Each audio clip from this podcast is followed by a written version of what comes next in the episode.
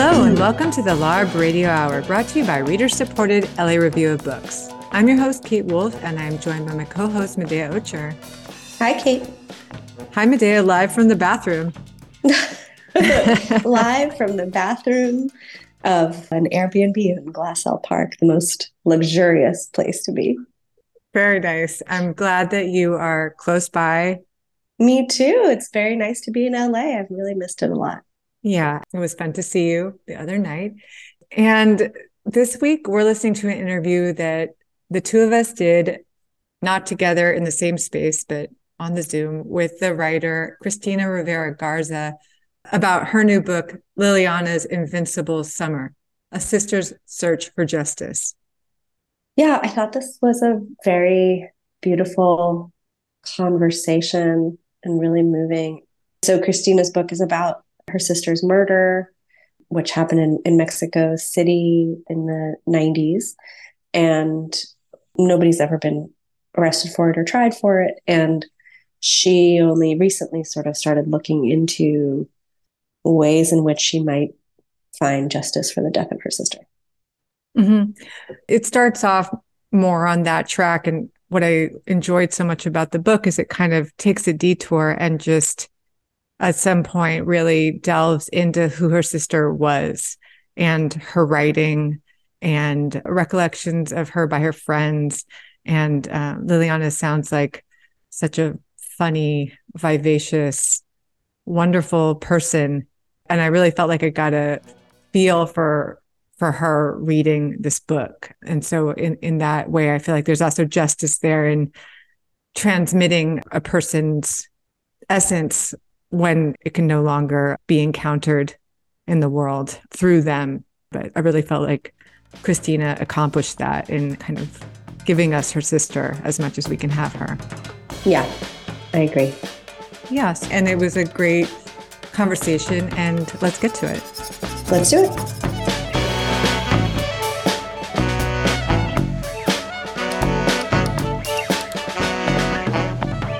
Be speaking with the writer Cristina Rivera Garza today.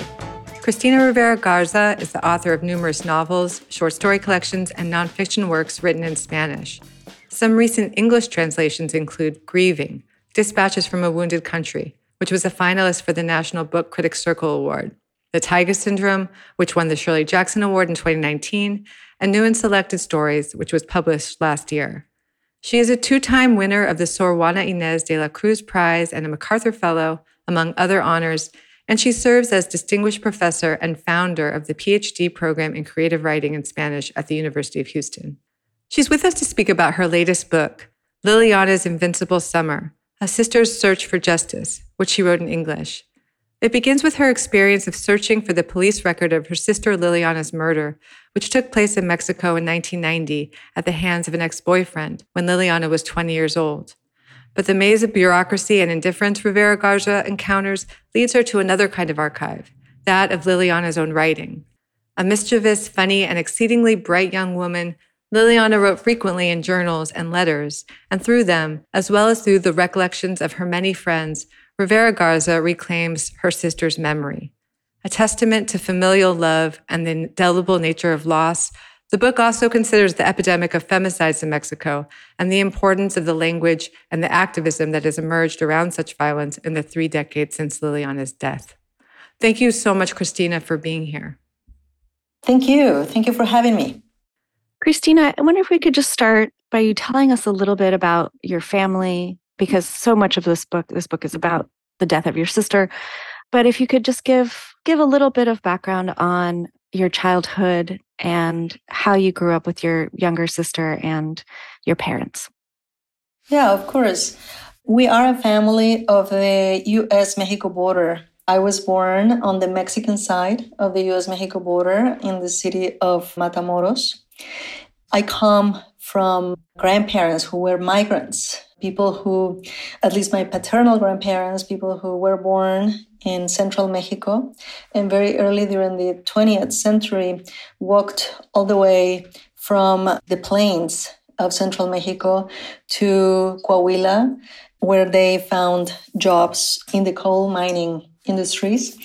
And uh, later on, they were part of a very interesting state experiment with cotton production. So eventually in the 1930s, they finally were able to get hold of a piece of land that they could call their own.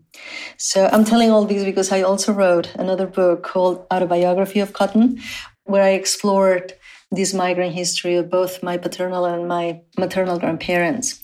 So I was born in an area that for a number of years depended a lot on cotton production. And both my parents were related to that experience the situation, their history changed in mine with them when my father got um, a fellowship to become a student at a private university in the city of Monterrey, where he became an uh, agronomist. So my sister was born precisely in this industrial city in the north of Mexico, in Monterrey. There was um, a gap between the two of us five years of difference between the two of us. So at that age, when you are a kid, that matters. It's just a lot, right? So yeah. we were never in the same school. We had different friends, of course, eventually when we grew up. And yet we were very close too. We used to belong to the same swimming team.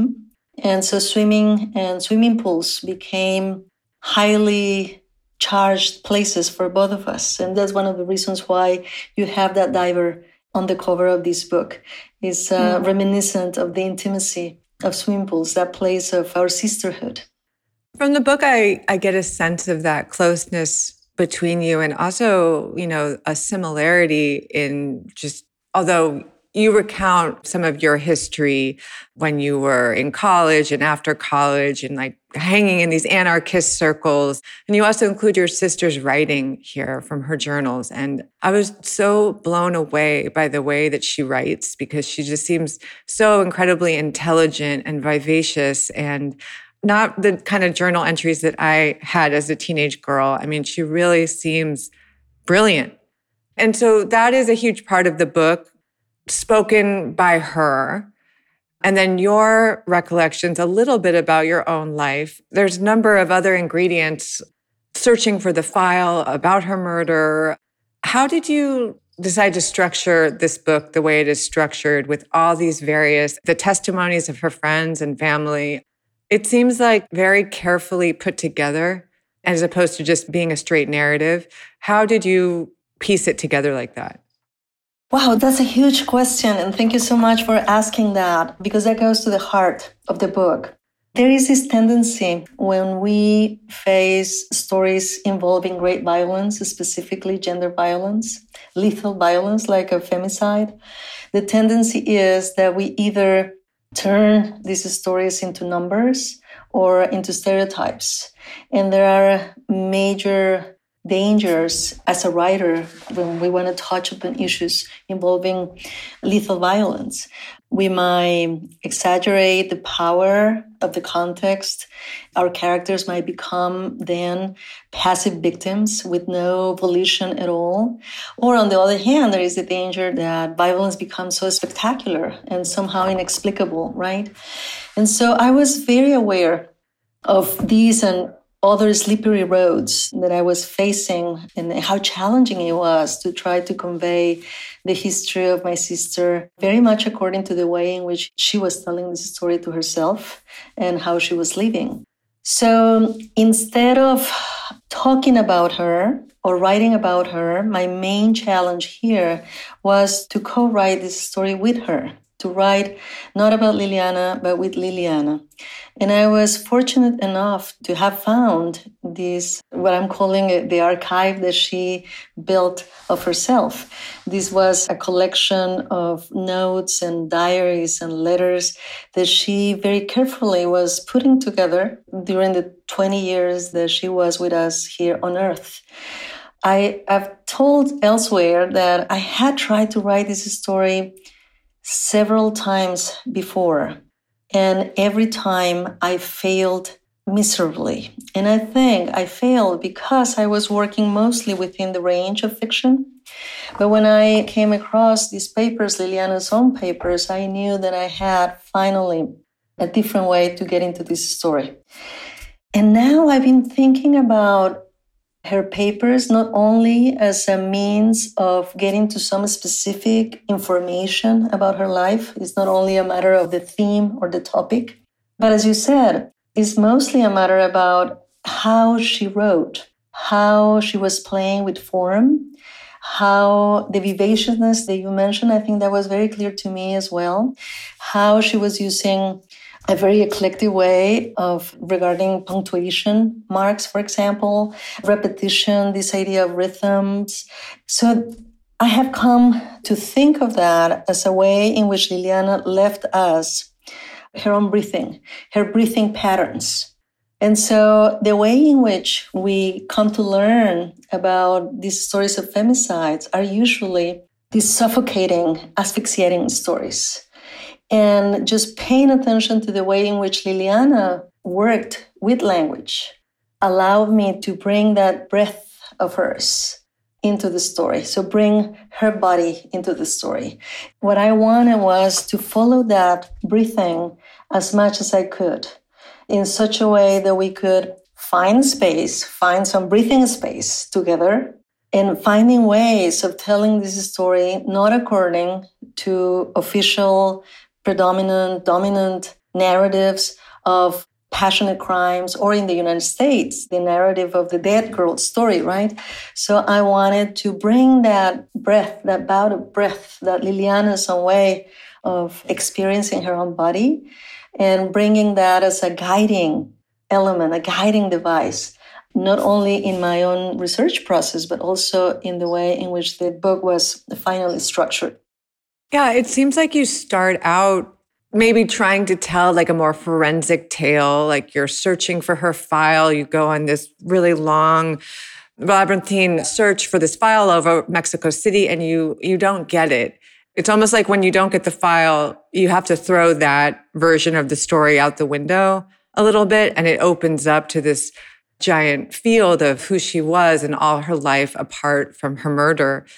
At the same time, I think it's very hard when we're looking back at someone's archive to take out like the eventual fate, you know, out of our minds and regard it without that in the front of our mind. So I wonder as you're reading her diary entries and her letters and the way she wrote to her love interests or whatever, if you are, if it was hard to block out what eventually happened when you're looking at that material?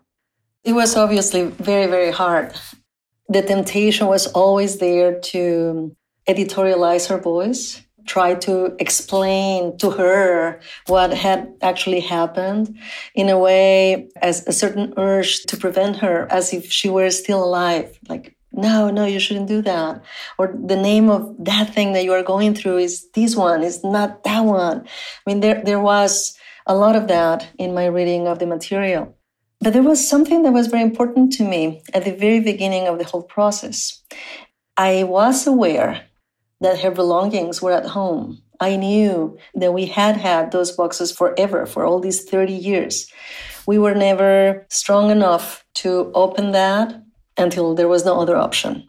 But the point for me that was that I opened up the boxes and I was touching these papers that she had touched before, and no one else between her touching of these materials and my placing of my hands on the same papers. So, in a way, I was reconnecting materially with her.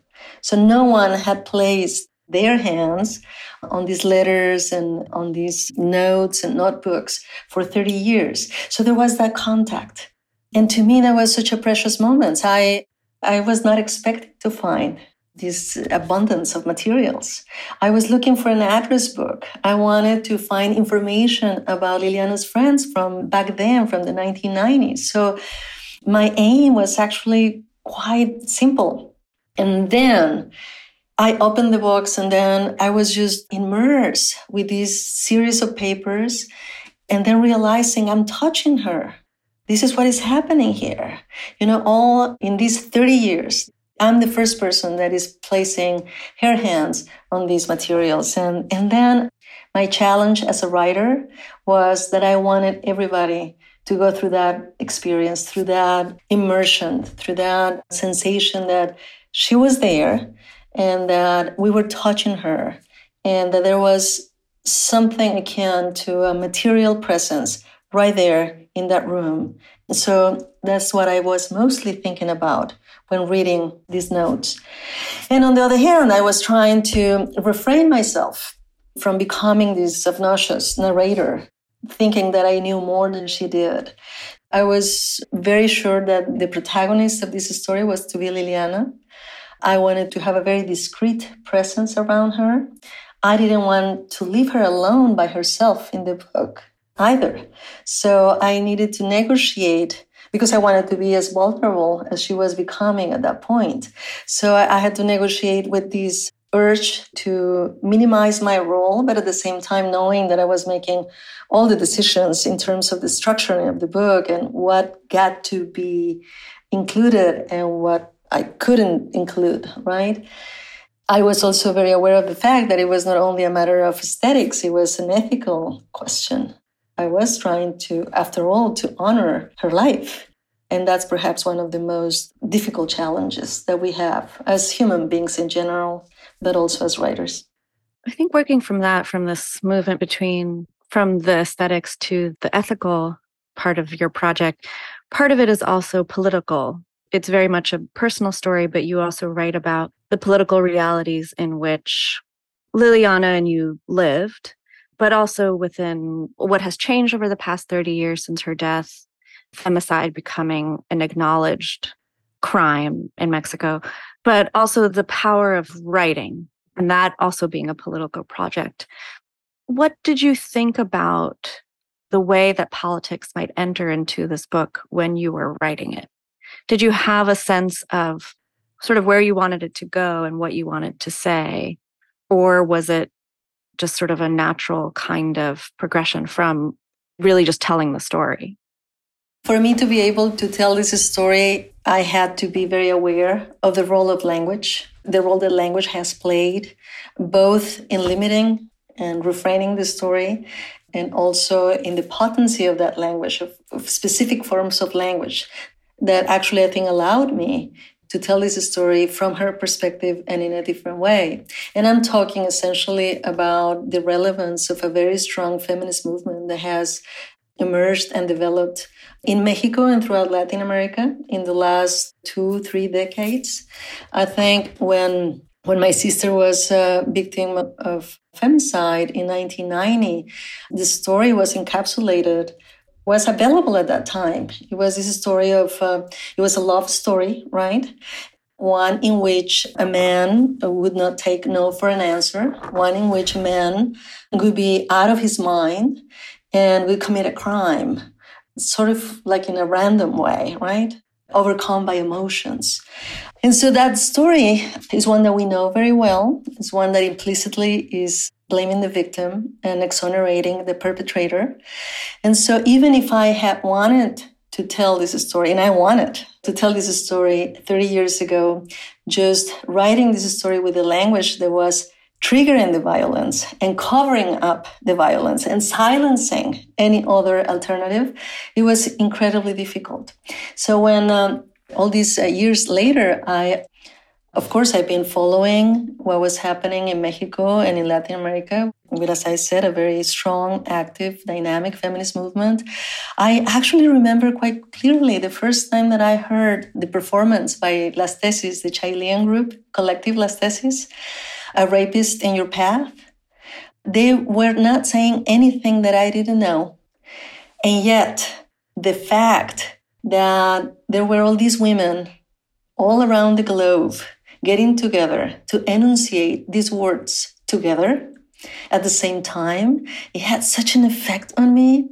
I don't think I was able to phrase it as clearly as I want to say it now, but at that point, I think I understood that I not only had the language, the precise language that I needed to tell this story, but also that there was an audience that could finally listen to this story in the way in which this story deserved to be listened to.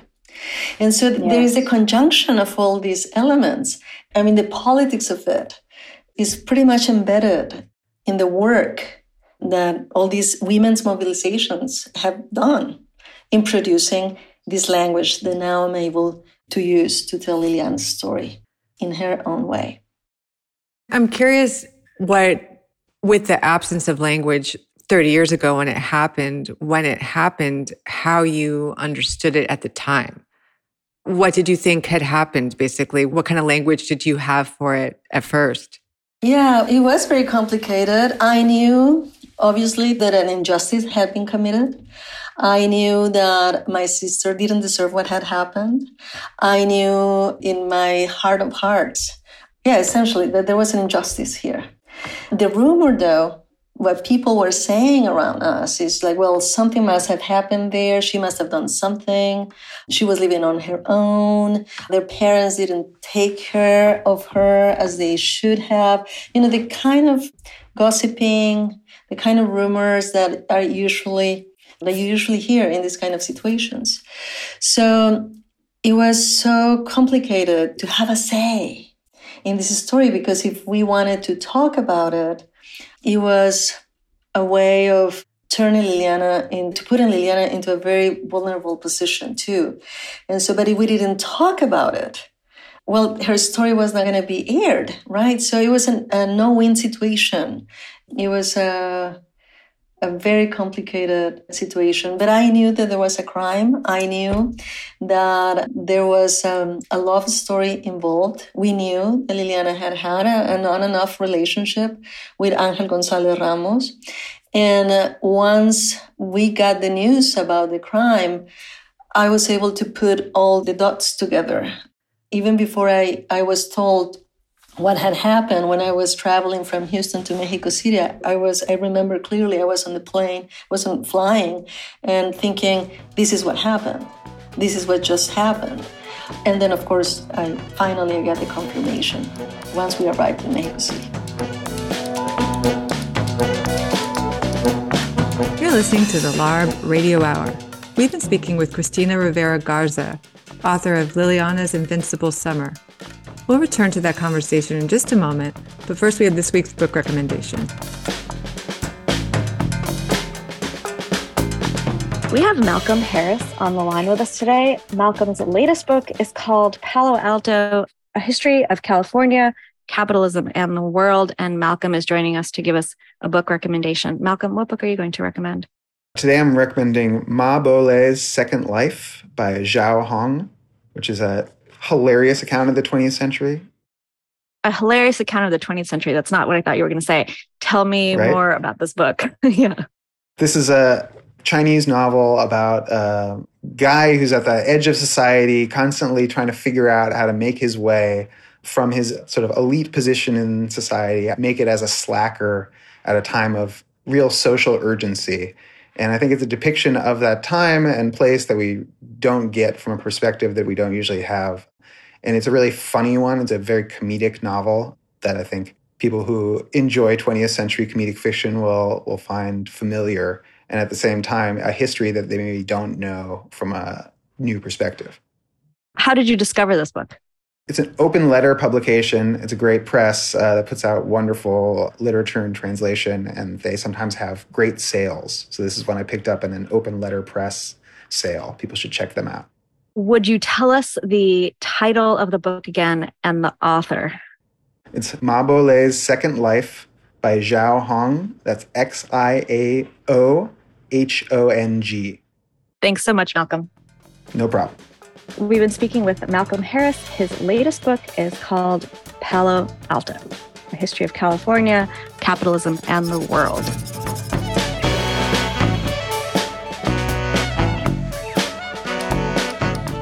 Listening to the LARB Radio Hour. We now return to our conversation with Cristina Rivera Garza, author of Liliana's Invincible Summer. You say at a certain point that one of the things that was also stopping you from telling the story is this feeling of shame. As you just mentioned, that there was this implicit suggestion that you had done something wrong, your family had done something wrong, Liliana had done something wrong, and that the shame was kind of holding you back from speaking and that you were sort of guarding her, you were kind of protecting her. When did that feeling start to abate for you? You know, when you start looking for the file, it almost seems sort of instant, like suddenly you are, you feel dedicated to seeing this through and you finally go look at the boxes that have been untouched for 30 years. I wonder what brought you to that point when you felt the shame slip away, when you felt, I am ready, I'm ready to do this. It's just so interesting. You just know that you are sure, sure once you get the whole process rolling. There's a confluence of things happening right here. In 2020, when uh, I went to Toluca and looking for that address book that I mentioned before, we didn't know that the pandemic was coming. This was very early in January. Once it came, I was, as a lot of people, I was very afraid of dying. I mean, I'm in that age group. And I thought, if this is going to happen, if I'm going to fall here, if I'm going to die, there is something that I need to do before dying. So I don't want to go without writing this book. And I knew there was a huge responsibility in that sense. On the other hand, when I began trying to reopen the legal case, I tell this part of the story in the book. A clerk in the attorney's general attorney's office hinted at the fact that her file, the Liliana's police case, might not exist anymore, might have not existed anymore.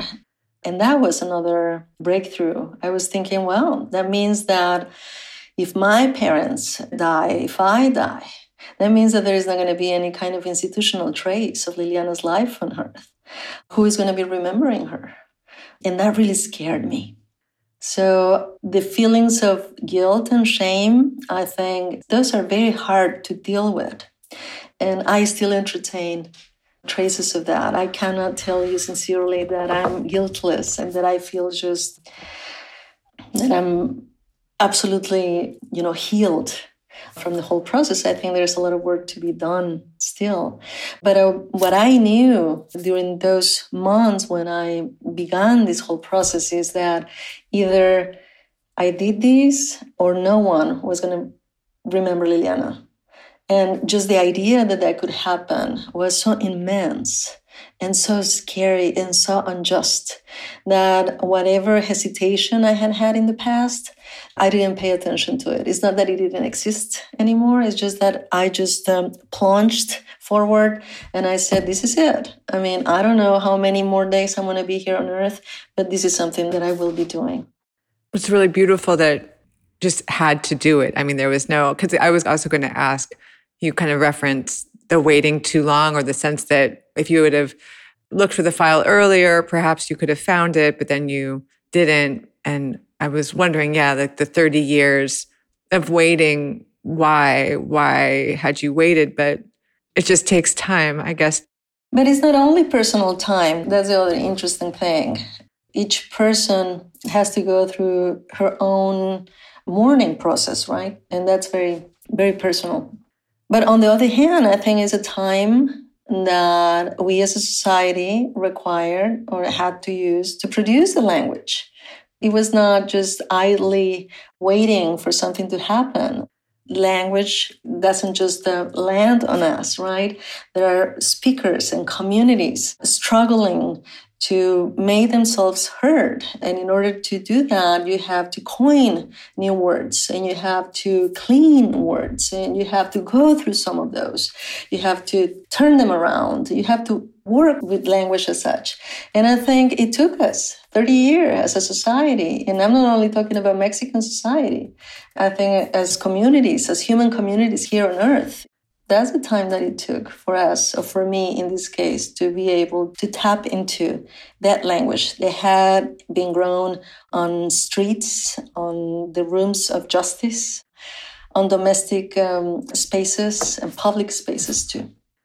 I'm wondering how this seems like such a formative, inescapable experience to have at a young age. And the way, even if you were not telling it explicitly kind of how it arrived in, in your fiction and other work or if you can see the way it kind of filtered into your other writing.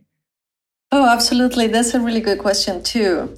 Well, now looking at it from the point of view of the present, I can see how I was struggling and training myself and learning how to tell this story.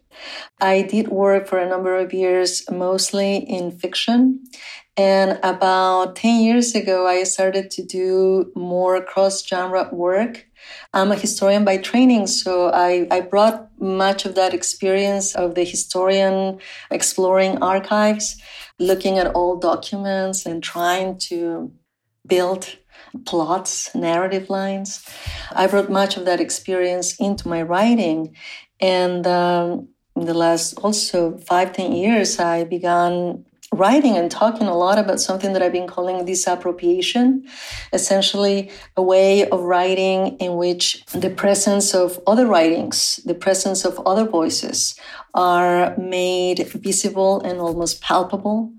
And so now, having written Liliana's Invincible Summer, I'm thinking, of course, I mean, I could not have written this book without having gone through all that my frustration with fiction, my series of experimentations with cross genre, the need to open up spaces to have to host, to embrace the material presence of those that I was writing about, either human or not human. So I think I was training myself. I was learning the trade of this book.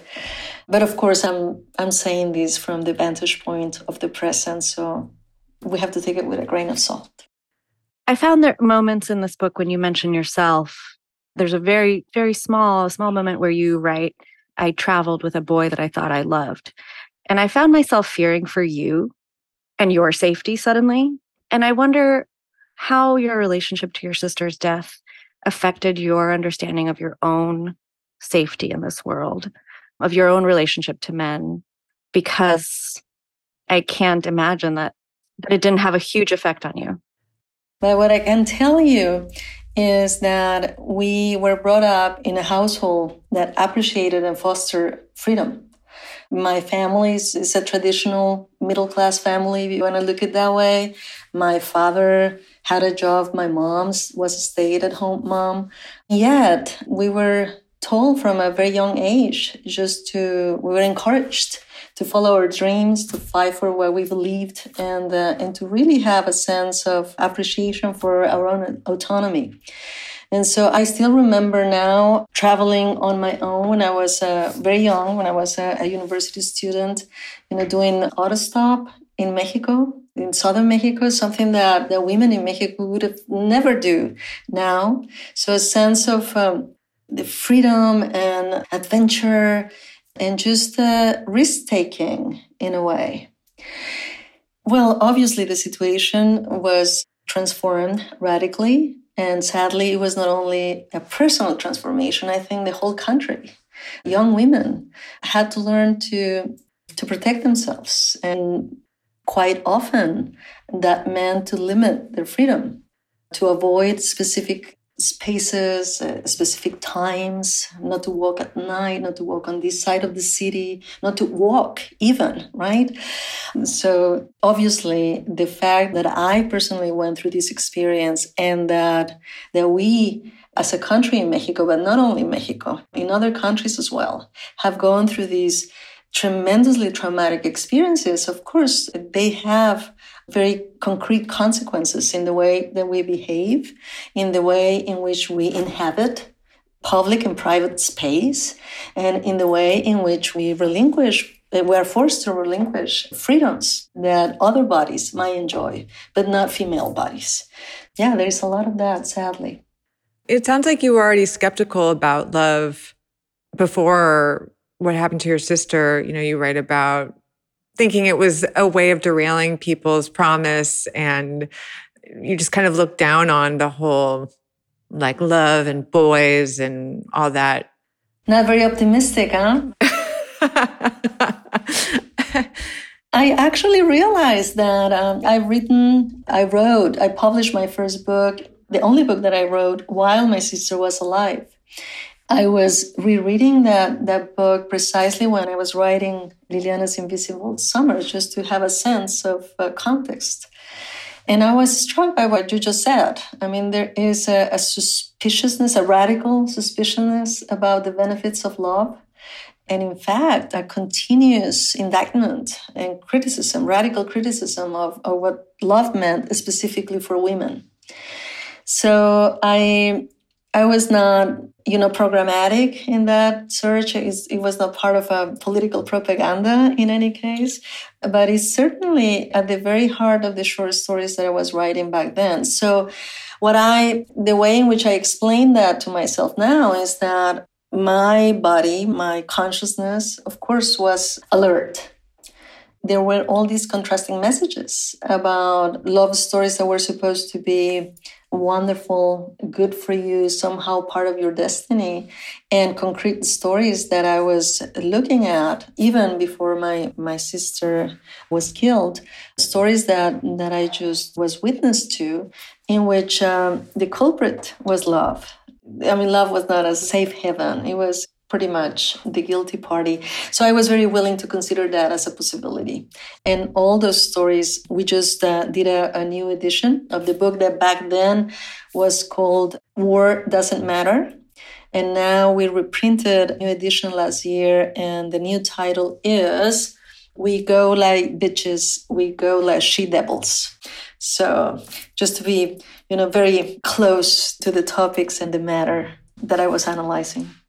Since the book is so much about Liliana, I feel like we haven't talked quite enough about her yet as who she was as a person and just what she was like. And as I said, she seemed like she was exceptional, exceptionally bright, exceptionally empathetic and sympathetic with her friends. I mean, maybe you could just tell us a little bit more about her as a person. That was very interesting to me too, because obviously I knew Liliana as my sister and as my younger sister as such. But I was not, I was never sharing a classroom with her. I was not her best friend in the university. I was not a guy in love with her. So there were many Lilianas that I didn't know. And doing the research for this book actually allowed me to get to know her better, to get to know the many Lilianas that she contained. We mentioned earlier how much she wrote during those years. I was not aware of that, for example. I thought she was studying architecture. She always had um, an interest for the visual arts. And I knew she was reading because I would lend her books and we would talk about books, but I didn't know. I was not as aware about how much she was reading. And I certainly didn't know that she was writing as much as she was. When I wrote in the book that uh, back then she was a true writer in the family, I say it with no false modesty, right? I mean, I, she was writing way more than I was at that point. I was studying sociology and I was uh, I was becoming kind of an activist too, and I was reading a lot, but not writing as much as Liliana was was writing. So the kind of dedication, the kind of discipline that she had, just writing letters and then rewriting them, retyping them, that kind of uh, care was news to me. And I was very happy just to see that. And as I've said, she was obviously using letters and notes to express herself. But at the same time, it seems to me that she was very aware of language as a medium, as a way not only of expressing herself, but a way to produce something else, a different relationship with the people that she was writing to, but also a different relationship to herself because uh, she was referring to herself and talking to herself at times in the third person while writing. So there were many of those endearing moments. And one specifically that I was very happy to have come across was her sense of humor. Everybody talked about how quick witted she was, how snarky she could be at times, just how quick minded and easy laughter, right? And so just knowing that she was enjoying life that she was able to do that to create close connections with friends to create this community around her that actually made me very happy during the process of the research. There's a beautiful moment in the book where you write about how grieving is never being lonely. I think that's how you phrase it. And that there's moments when you feel that liliana is very much interacting with you Can you tell us what the last time was that you felt this kind of interaction? That you felt her kind of reaching out? It happens all the time in very different ways. And as you can imagine, these, uh, well, today is a publication day of the book, right? So today has been an emotionally charged day, just to put it mildly. But just walking around, looking at the sunlight, uh, thinking about the things that we could be conversing, uh, sharing, that's really important. And um, for a number of years, I thought that everybody had this private sister. Everybody had this private presence that they could go back to. Obviously, that's not necessarily the case, and that's the reason why I wrote. And that I, since Liliana has been always with me, discussing things, I've been trying to look at the world through her eyes, trying to see what what, what could she do? Would she make the same decision given these these situations that I was going through, for example? So that constant company, that sense of accompaniment, yeah, it's been very closely related to the sorrow and to the loss too. So it's not easy to explain. It's quite paradoxical. But yeah, we're not lonely in that sense. I really related to that sentiment. I thought it was very moving.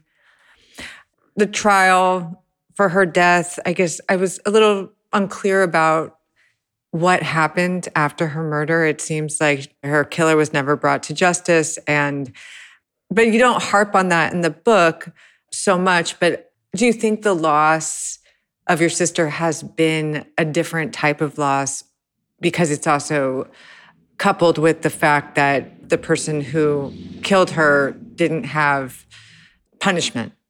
That's a tough one, too. You're asking me about the law. The law has changed. Now we have the figure of femicide, which doesn't mean that Mexican society or any other societies are more effectively going after these criminals, right? We now have in Mexico City a specific fiscalia for feminicidios, right? And yet the number of femicides is on the rise too.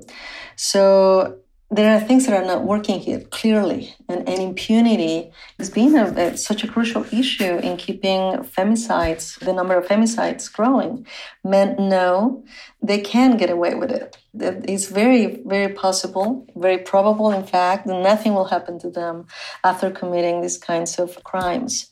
And so in the case of liliana i think there was a combination of, of all those things impunity corruption indifference in terms of you know the mexican state as such our own disorientation our own sense as a family of guilt and shame as i mentioned it before and the fact that Angel Gonzalez Ramos remained at large for all these years. I have come to learn later, though, that he might have lived under an alias in Southern California for all these years.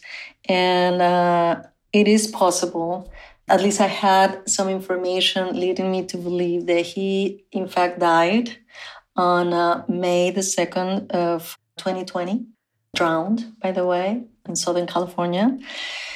I shared all this information with the police in Mexico, and this happened, I don't know, a year and a half ago. I have not received any kind of confirmation.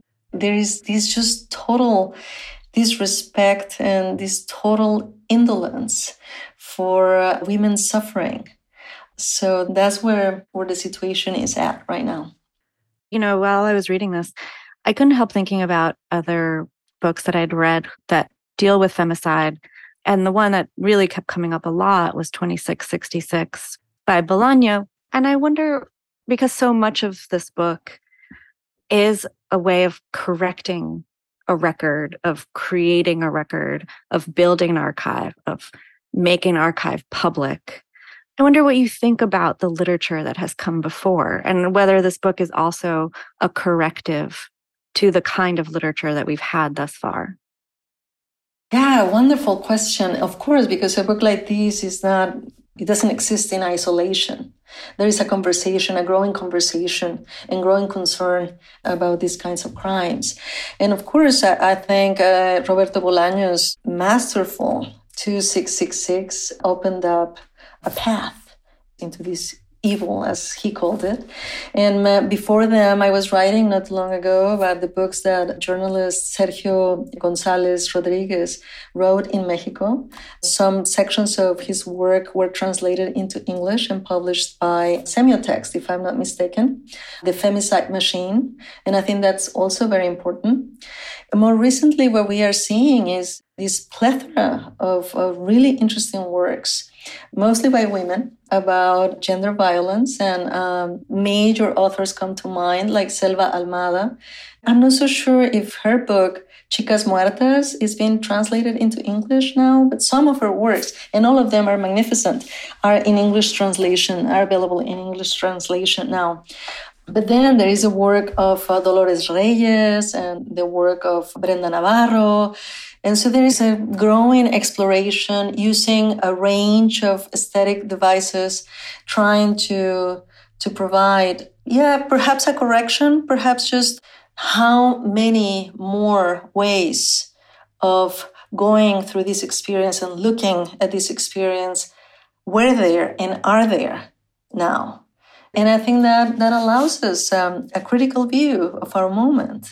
And uh, sadly, our moment is, I think, is characterized by two major tragedies. One of them is related to immigration, and the other one is what Rita Segato has called this war on women. Femicide is just the most lethal way of a, a, serious a range of violence against women that unfortunately have become naturalized.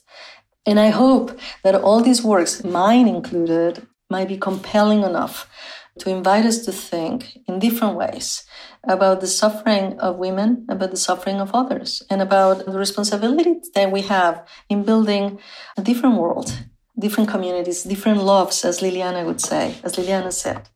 Thank you so much, Cristina, for speaking with us. That was really, really amazing.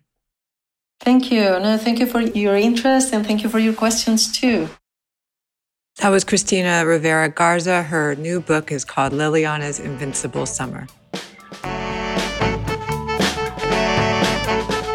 Thanks for listening to the LARB Radio Hour. Subscribe to our show on Apple Podcasts, SoundCloud, Spotify, or wherever else you get your podcasts. If you like the show, please rate us on Apple Podcasts to help us get the word out. And we'd love to hear from you. The producers at the LARB Radio Hour are Medaya Ocher, Kate Wolf, and Eric Newman. Our executive producer is Alan Minsky. Our sound engineer is Matea Bain. Editorial production by Jake Levins. Our intro music was written and performed by Imogen Teasley Vaughton.